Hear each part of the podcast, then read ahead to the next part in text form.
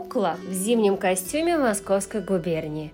Московскую губернию стекались купцы со всех уголков державы и заморских стран, привозя с собой ткани, меха, украшения. Именно здесь зарождалась мода, которая постепенно распространялась по остальным губерниям бескрайнего государства российского. Наряды Московской губернии были весьма разнообразны, каждая деталь костюма являлась своеобразным свидетелем жизненного уклада того или иного уезда. Одежда шилась не просто праздничная или повседневная, она еще соответствовала образу жизни, благосостоянию и семейному положению человека. Повседневный женский костюм Московской губернии в зимнее время включал в себя полушубок, шапку, сарафан, рубаху, передник и обувь. Разнообразная цветовая гамма, сочетание синего и красного цветов, Небольшие вкрапления золотисто-желтого, золотого и белого цветов придавали женскому облику праздничный вид даже в хмурые зимние будни. На голову повязывали платок из тончайшей шерстяной пряжи